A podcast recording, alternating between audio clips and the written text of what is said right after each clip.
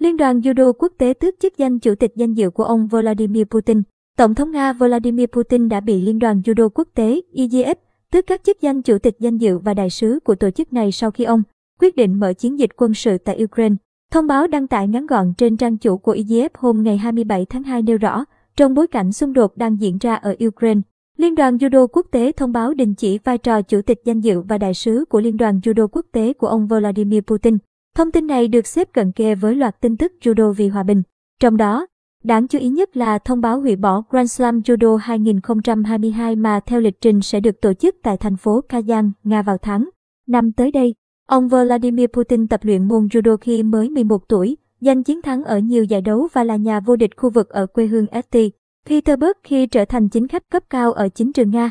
Ông đã thực hiện một DVD hướng dẫn về môn võ này với tên gọi Hải học Judo với Vladimir Putin vào năm 2008. Ông còn viết một cuốn sách về môn thể thao này, sau đó được phân phát đến tận tay hàng triệu học sinh Nga. Ông Vladimir Putin được IGF mời đảm nhiệm vai trò chủ tịch danh dự vào năm 2008 và sau đó 4 năm được nhận đai đen 8 đẳng, trở thành người Nga đầu tiên đạt được vinh dự này. Sau khi chiến dịch quân sự nhắm vào Ukraine được thực hiện hôm ngày 24 tháng 2, cùng với nhiều lĩnh vực kinh tế xã hội, thể thao Nga bị ảnh hưởng không nhỏ từ phản ứng của cộng đồng quốc tế.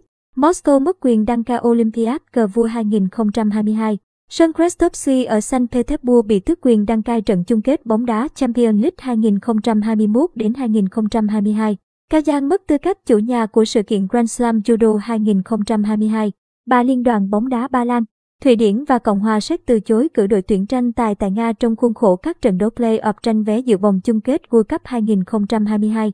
Ủy ban Olympic nhiều quốc gia kêu gọi cấm thể thao Nga tham dự các sự kiện quốc tế trong khi Ủy ban Olympic quốc tế IOC đang xem xét việc ban hành lệnh cấm các vận động viên Nga và Belarus dùng quốc kỳ, quốc ca khi thi đấu quốc tế.